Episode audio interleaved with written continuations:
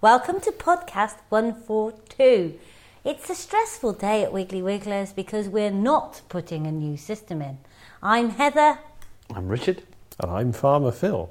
We were due to go live with our new system yesterday, but it's gone dead. It has died. So we're just in a limbo moment of puzzlement. If you are a mail order company who has successfully implemented a new system with products, options, SKUs, stock control, and now data analysis, crystal reports, and it all went swimmingly, give us a ring. You know, emotional support is greatly needed at Wiggly Wigglers. Alternatively, my impression is that a couple of bottles of wine clarifies the situation perfectly. Yes, this is Heather talking to you after two bottles of rosé last evening. Right. And Rach has took the ultimate step and gone for a trip to the Royal Welsh Show today. Oh, good.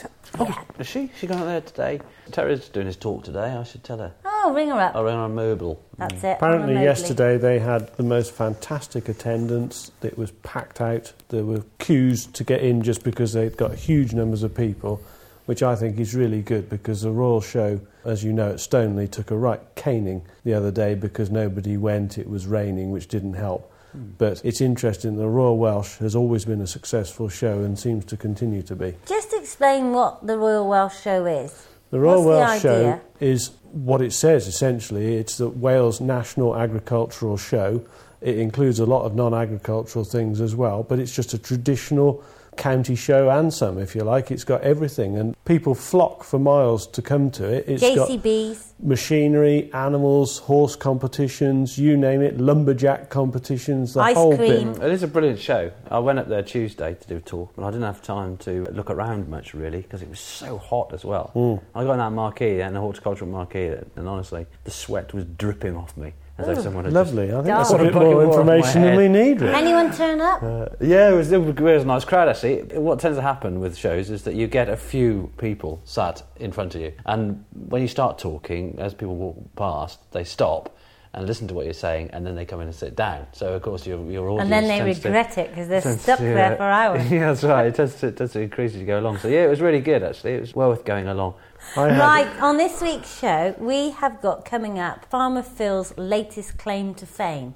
He's been on local radio. and uh, we've also got Lindsay, who has been composting her nappies, or Yes. more accurately, her baby's nappies, I presume. Children's Children.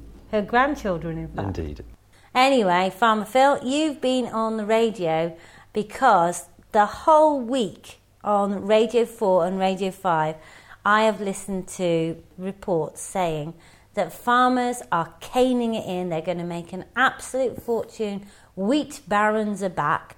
Oliver Woolston was on the radio with his squillion hectares of wheat in the east of England, explaining the margins and how it worked and why would farmers have subsidy. And so I know that yesterday Farmer Phil was called into action by BBC Hereford and Worcester to put the record straight. So what spin have you spun?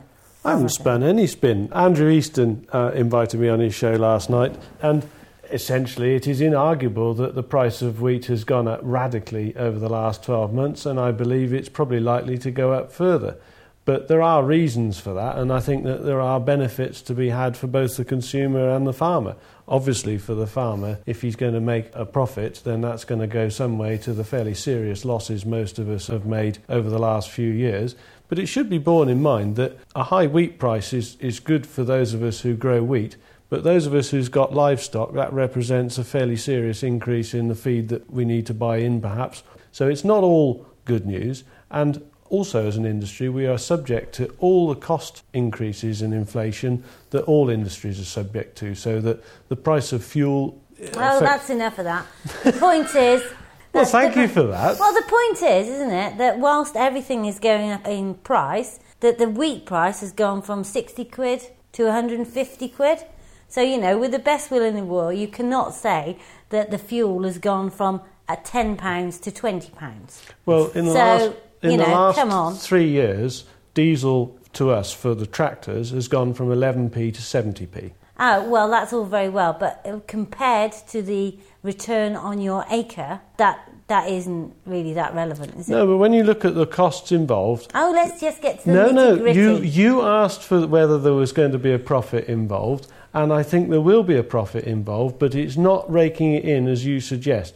That all our I didn't inputs have suggest gone that. up radically, and I think there are benefits to the farmer because obviously our subsidies are coming down as they must, and an increase in farming income will allow that to happen reasonably comfortably, and that is a good thing. I think it also provides opportunities for consumers of the produce that we produce because if it's more expensive, the consumer will A, value it more, but also that it'll be more in their interest to find out more about it. It allows us as farmers to differentiate, it allows us to justify the increased value of our produce, and that can only be healthy for us. Rich? I completely agree. Well, I'd like to say something from the retailer's point of view because all these years we hear what a terrible thing it is for the farmer and how they are completely at the mercy of the retailer. Now, I am a retailer and I'd like you to know, Farmer Phil, how difficult it is to try and pass on the four times the price that you have passed on to me for seed. If I went back to my consumers and said, Your bag of seed was £5 and now it's £20, I would have no customers. So, as a retailer, it's quite interesting at the moment to see that you're not the one that gets squeezed, it's me. Well, that's quite an interesting comment as well, because as a wholesaler to you, so that if we said that 70% of the birdseed ingredients that I sell to you, I have to buy, and I've been dealing with the increase in prices that my suppliers charge me.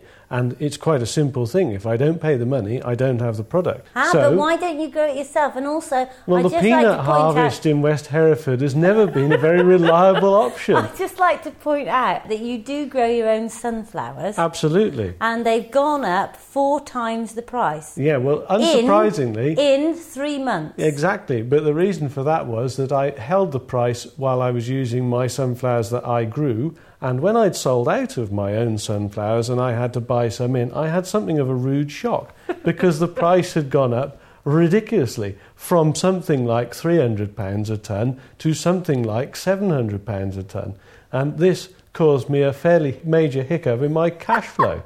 now, the choice is yours. If you want sunflowers, that's how much they're going to cost.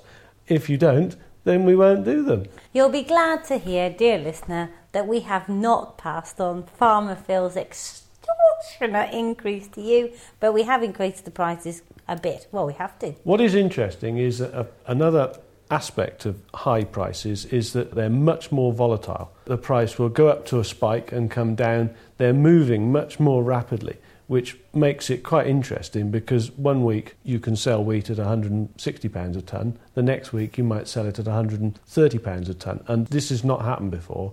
So, somewhere or other, there's an extra load of money. Absolutely. Are we going to be rich? The potential to pay off some of the overdraft is there. Potential to play But- with I some of the knew there'd be a overdraft. cut. There's always, there's always "Oh, Well, the same answer, the isn't interesting thing is to grow your three tons an acre of wheat, then you have to use fertilizer. Fertilizer has more than doubled in the last 12 months. it? Do organic farmers use fertiliser? Organic farmers don't use fertilizer, but then they wouldn't get three tons an acre, so that you know, the sums go round and round. Hmm. The cost of metal, you know, we've had all the stories about people stealing scrap metal and all the rest of it. and You've had a few scraps were- losses recently. I've lost my my gateposts that somebody nicked off the road. But so obviously, when we're using all our machinery, the cost of that has gone up astronomically. Plough parts, just buying the machinery in itself, the cost has gone up. Fuel we've mentioned. There's the knock-on costs, the transport of what we grow to wherever it goes. The costs have gone up logically because the lorry drivers are paying one pound thirty a litre for their fuel. So, dear supplier, looking ahead from a retailer's point of view, I'd like to think that this means that there is a shift because as transportation is- becomes more expensive, then it's more important to try and source in Britain. I think you're right, and I think that also you will find that there will now be because we've had this very rapid period of change that there will now be a levelling off. The market may be quite volatile, but I think you'll find that there will be a correction and that it will stabilise more generally. But we can't control the markets. We're not big enough to control the markets, nor would we seek to.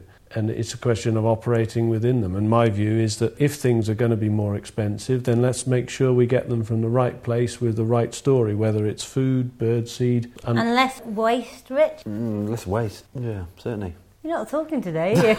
No, I'm just enjoying this debate. The fact that you and Phil are just chattering away, and I'm just kind of listening and, and avoiding any uh, any possible confrontation that you might take take the opportunity to incite. So, uh, so yeah, you you carry on. That's quite nice listening to uh, husband and wife chattering. Anyway, it's quite good. yeah, it's time for music. Uh, It is.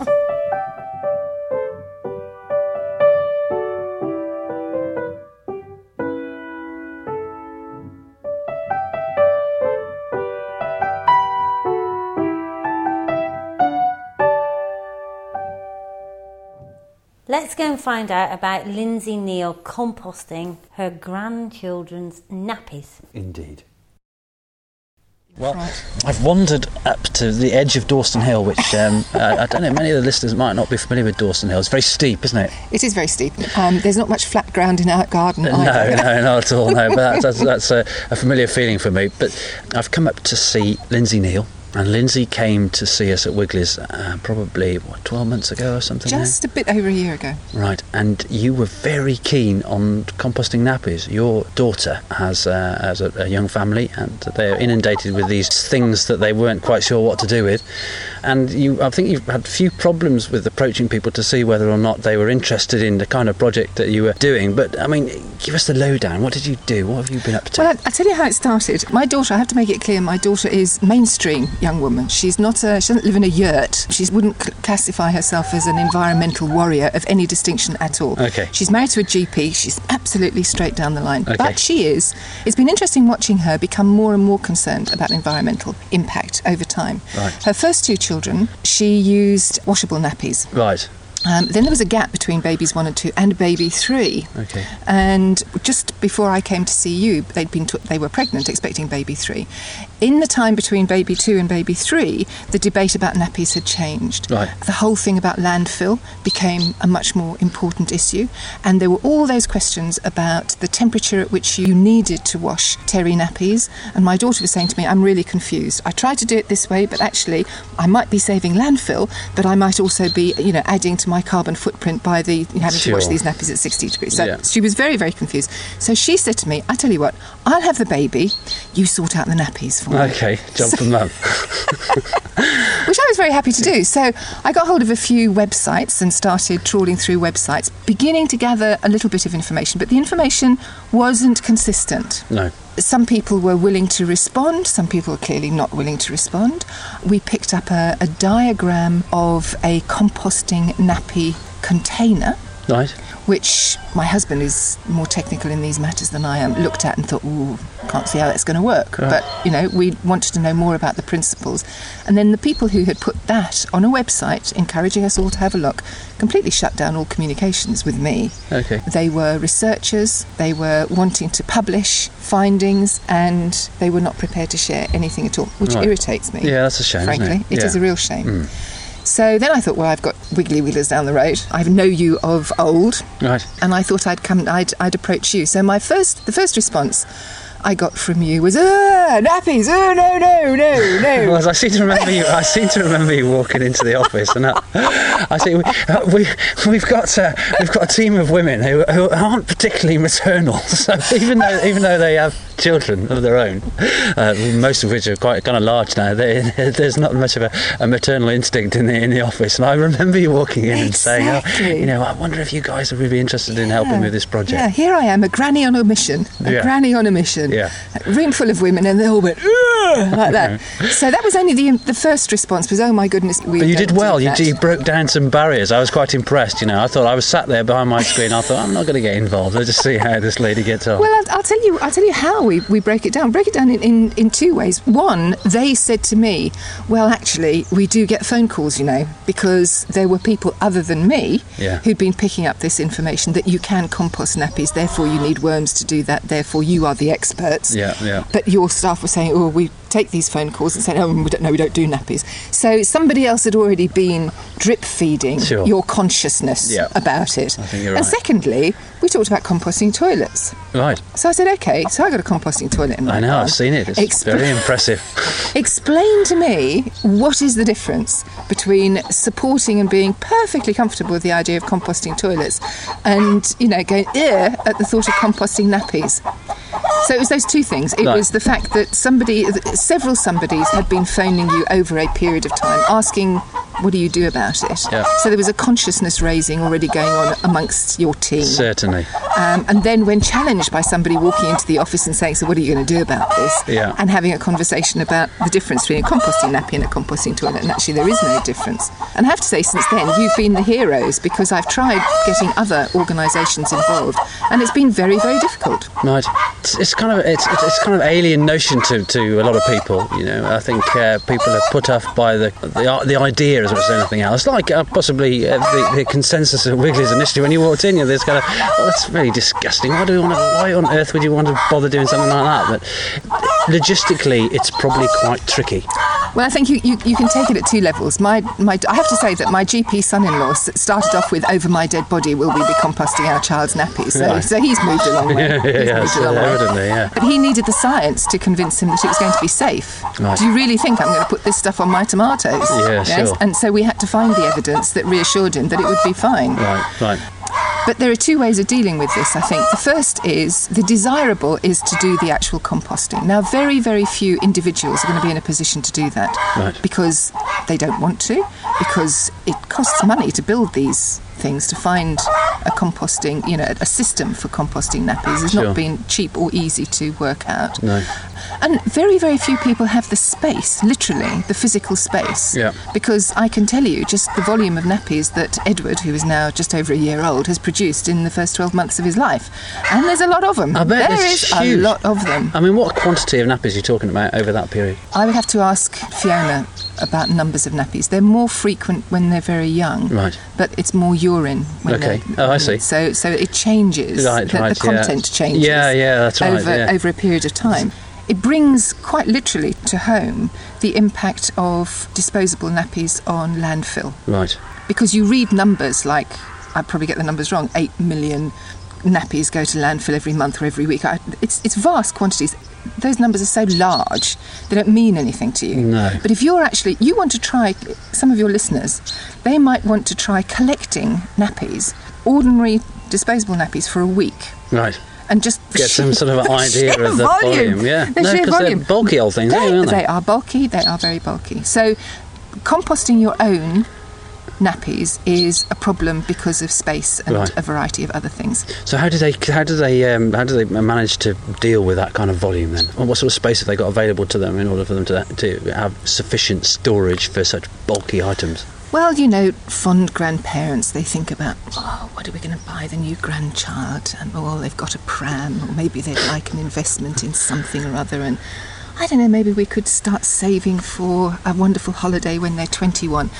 We put our money into plywood, marine ply, 4x4s, and various other things, and Okay. built Edward a nappy composting bin. That's very that's very decent of you. That's- that's- Which I'm sure as he gets older, he will be delighted I'm when sure he his will, friends yeah, when yeah. his friends have grandparents who have done other things yeah, for yeah. them. Yeah, sure. Edward- I'll buy them a car and set up a trust fund or something like that. But exactly. No. Edward's got a nappy composting. We've got two bins. We've got two composting bins. And I think the question really is, even for, for that one child, and some families have more than one child in nappies at the same over the same period of time. Right. You don't have to have twins to have two lots of people in nappies, two lots No. of babies in nappies. That actually we didn't get the dimensions right. It's it's suffered a bit from that, but it has Okay. worked. And I Right. have here. I'm just going to tap a plastic Yes, bag. let's have a let's have a look. So what have you got? So you've got a whole bunch of photographs in there. They've kindly given me a couple of newspaper cuttings, which will be very useful, I think. This is crinkle, crinkle, crinkle for sound effects. So Uh, Oh, what wow. I've got here is. I'm going to put So this gloves is- on. this is the end is product. 12 mo- yes, and this is 12 months Right. afterwards. There was something else that I wanted to say because I don't want people to think that if And- if you can't compost them yourself, you can't do anything. Okay. Because the big thing that everybody can do is to shift from those main brand disposable nappies that have absolutely no bio breakdown. Right. You can buy disposable nappies that have a high component of biodegradable materials in them. Okay. Now that's what I would urge people to do. Certainly. Most pe- I'm not saying to people, go on, go out there, get your, your marine ply and build yourself two compost bins because most people are not going to want to do that and No. will be able to do that. Well, it's the space as well, isn't it? This It's the is space, it's the thinking about it, it's the worrying about what's going on in there. You know, are the rats going for it? Were the rats going for it? Well, Were there at any one, problems at with one rats? time, yeah, at one- well, rats are curious, aren't Yeah, they? yeah, they are You know? curious. Yeah, I suppose it's kind of warm with all It- that uh, warm, cladding and, what- what do you- insulation and whatnot. Exactly. And what do you do in the winter? Do you, you know, wrap it in a duvet? There are all sorts of practical things. Yeah. But for people who simply can't do that for a variety of reasons, what they what people can do is to check for the biodegradable materials in the nappies, in the disposable nappies that they are buying. They will find. I'm not going to mention brands, but I can tell you now that the main brands have absolutely no biodegradable materials in them. Right. Okay. There are others that do, and some some supermarkets sell them. But Mothercare, not in every store, but Mothercare now have a, uh nappy system, which is a huge improvement on old style. Right. Because I think that the, the, the manufacturers of the, the main brands are going to catch up with the fact that people like us are very concerned about our contributions to landfill through nappies. We are not going to change our. In my day, you, you know, you were quite proud to hang your terry nappies out on the line. It's Yeah. never going to go back to that in any noticeable numbers. The majority, th not just in this country, but everywhere you go in the world, disposable nappies are the norm. Right. But right. we can do something. We can do a lot, which is to is to force the main producers to increase the percentage of biodegradable materials that they use. Okay. And that's what I would urge people to do. All right. The composting in your own home is a great fun thing if you've got the right people you've got involved. the- yeah. But it's not to everybody's. I was going to say taste, but I shan't bother with it. So, so here we have, for want of a better word. Okay. For want of a better word. okay. Well, it's looking rather good, isn't it? yeah, and so we can Very dark. see, yeah. Okay, have a Yeah. sniff. No. No smell. Abs- I can't no, smell. it smells like Can't soil. smell anything. Yeah, it does. Yeah. smells yeah. like soil. So what we've got here, I dug down deep the last time I was visiting. So that's pure nappies then, really. this is yes. There will be in here. There'll be some of the starter koya that Okay. we got from oh, you. right. Oh, yeah. There I might can see be a a worm. I can few- see an egg Yeah, as well. yeah. Oh, I see several It's still- worms it's still actually, and little active. worms as well. So Yep. they're, they're obviously They're multiplying. thriving They're in there. Yeah, multiplying. yeah. So what I wanted to be able to do is to, to let you see what this process produced Yeah. 12 months afterwards. So I had to dig down, as you can imagine, that was Yeah, fun. Um, yeah, yeah. But it does look like it's a finished thing. It's, finished a product. reasonable, uh, And what we have reasonable got- looking compost. You know, it's kind of. It's, I wouldn't say it's Well, fry, you'd be expert. friable, but it's you know it's, Well, it's wet. getting there. um, It's wet, and if we were to dry it- it wouldn't be difficult to incorporate into a garden, would it? Not, at, all. Not at all. So So, the my big- son-in-law's concerned about putting this on his tomatoes. Oh, completely i- unfounded. ideal. Yes, what a shame to waste it. I'll take it back to them, or I could give it to you. You can Isn't it, put it isn't on it yours. isn't the most sensible thing in the world to do, though, to be able to turn our waste, our excrement, I believe- our, our s- children's excrement, into into food stuff that we're in turn going to kind of eat and Some- enjoy some- and, and, exactly. and grow from. You know, It it's all seems to part me of the, the most- process, isn't it? Quite apart from it being fun, it's produced, generated loads of interesting and entertaining conversations, Yeah, as you yeah, can imagine. yeah, yeah. But it's worthwhile. Yeah. Family, we're not scientists. We're fairly ordinary, mainstream people. Yeah. Aware, as the vast majority of the population are aware of certain things, Yeah. and you know, compost, landfill, and nappies is one of them. Fabulous. So this chunky stuff now on the top. Oh, okay, okay. So what we that can is, see uh, is the stuff that hasn't broken down, that will break down eventually. right. Although I don't And how think long's these that tab- be- been in there? This is 12 months. Right. Okay. So that. So I went looking. See this the size of this. This is a newborn's nappy Yeah. size. Right. Okay, so I dug down into the first of the two bins. Okay.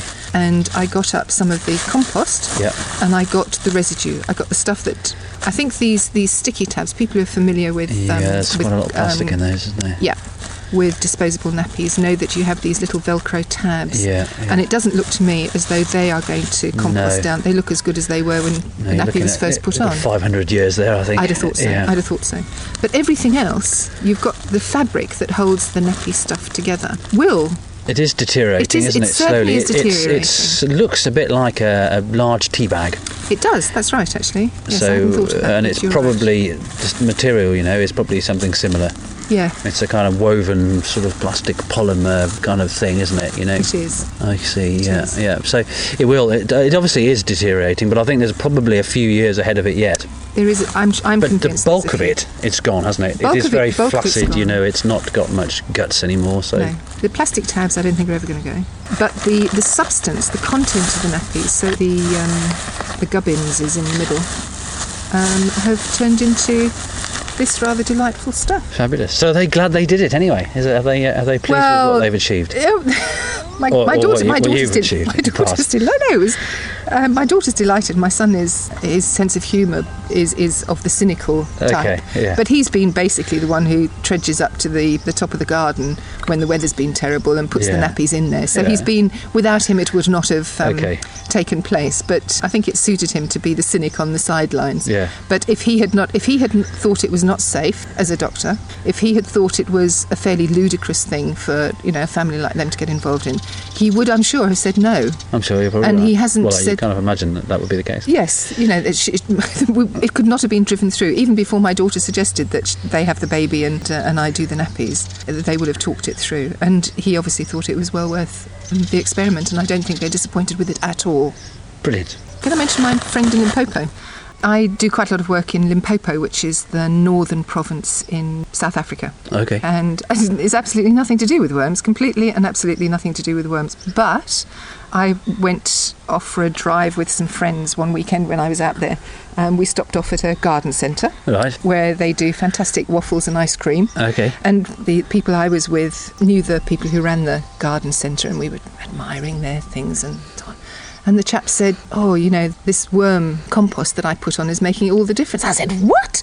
Worms compost? Well, to cut a long story short, we are in regular contact. I'm going out to Limpopo in a couple of weeks' time, and I shall make a point of going up and checking on how they're Okay, doing. okay. And what they do there is that they have a huge scheme. I mean, much much bigger than um, you know your ordinary composting nappies, and they use farm manure mainly cattle. Yeah. And they have a large system which they have constructed, and they've brought in worms, a different variety of worms from the ones that you use. Okay. But these little characters are incredibly efficient. Right. And within within six months, they have dried worm casts. I think you would probably Yeah, call yeah, it. yeah. Absolutely fantastic. And Okay. they they sell them in bags, and you sprinkle small quantities on your your veggies or Yeah. your roses or whatever. Yeah.